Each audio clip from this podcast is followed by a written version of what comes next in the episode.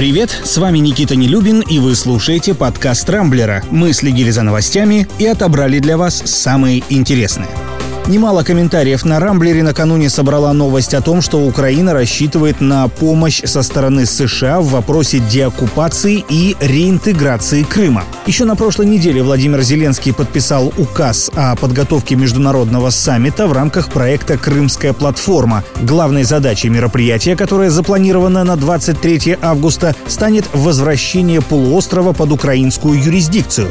США уже поддержали эту идею и дали принципиальное согласие на участие в саммите. Предполагается, что Крымская платформа по формату будет напоминать Минские соглашения, то есть это все те же международные переговоры, с помощью которых Украина рассчитывает вернуть полуостров. Дальнейший сценарий видится довольно предсказуемым. Россия будет и дальше игнорировать требования Запада, который продолжит санкционное давление. Другой вопрос, насколько сильным оно окажется на этот раз, особенно если учесть, что после ареста Алексея Навального, например, ЕС ограничился весьма формальным санкциями в отношении всего четырех руководителей российских силовых структур. Ну и раз уж заговорили о Навальном, накануне стало известно, в какой именно тюрьме оппозиционер будет отбывать два с половиной года по делу Ив Роше. Выяснилось, что его этапировали в исправительную колонию номер два в городе Покрове Владимирской области. Именно там сидели один из организаторов русских маршей Дмитрий Демушкин и осужденный за нарушение на митингах Константин Котов. Судя по их словам, Навальному придется нелегко. В этой колонии действует очень строгий режим, а выйти оттуда досрочно почти невозможно. Даже за малейшие нарушения заключенные получают выговоры, а пожаловаться на возможный беспредел или плохие условия содержания по большому счету некому. Остается надеяться, что до этого не дойдет, ведь из-за такого известного сидельца внимание к покровской тюрьме теперь наверняка будет особенно пристальное. Глава Мюнхенской конференции по безопасности Вольфганг Ишингер назвал три условия, при которых Россия может завершить строительство Северного потока-два. Во-первых, Германия должна внедрить механизм экстренной остановки работы газопровода, при этом обеспечив Евросоюзу доступ к нему. Во-вторых, Берлин мог бы предложить Брюсселю и Вашингтону евроатлантический энергетический договор, нацеленный на скорейший переход к возобновляемым источникам энергии и укрепление целостности европейского газового рынка. Кроме того, ФРГ может увязать запуск газопровода с выполнением Москвой ряда политических условий, таких, например, как ситуация на Украине. Впрочем, судя по всему, Россия сможет спокойно достроить и запустить «Северный поток-два» без всяких условий. Германия практически на всех уровнях продолжает поддерживать и защищать проект, несмотря на мощное санкционное давление со стороны США.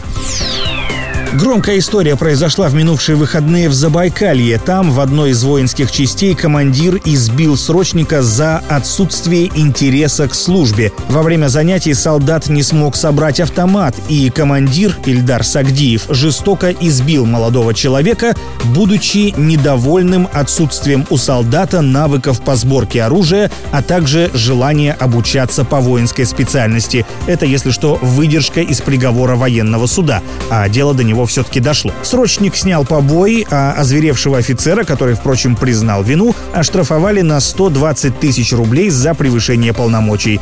Тут надо сказать, что Сагдиев еще легко отделался, ведь избитый им солдат мог бы и за автомат взяться. Конечно, если бы умел его собирать. Впрочем, что там воинская часть в Забайкалье? Тут вся Россия вошла в список горячих точек, но уже с точки зрения цен на продукты. Как сообщают аналитики Bloomberg, проблема дорожающего продовольствия в нашей стране, а также в Бразилии, Нигерии, Турции и Индии, стоит особенно остро. В январе этого года мировые цены на продовольствие достигли максимума за последние шесть лет. На этом фоне Россия ввела тарифную квоту на экспорт зерновых, чтобы ограничить их продажу за рубеж и снизить цены на внутреннем рынке, а заодно временно заморозила цены на сахар и подсолнечное масло. Однако все эти меры, по мнению экспертов Bloomberg, могут привести к росту инфляции и дефициту продуктов. Такая ситуация, в свою очередь, несет риски для властей и вполне способна вызвать протесты. Ведь у многих россиян еще свежи воспоминания о взлетевших ценах и пустых полках магазинов после распада Советского Союза. Впрочем, в Минсельхозе России с такой оценкой не согласны. В ведомстве заявляют, что агропромышленный рынок в стране – по многим показателям даже перевыполняет пороговые значения. Конечно, оптимизму наших чиновников можно только позавидовать. Уж им-то нехватка продуктов, в случае чего, точно не грозит. На этом у меня все. С вами был Никита Нелюбин. Не пропускайте интересные новости, слушайте и подписывайтесь на нас в Google Подкастах и Castbox. Увидимся на рамблер точка ру. Счастливо!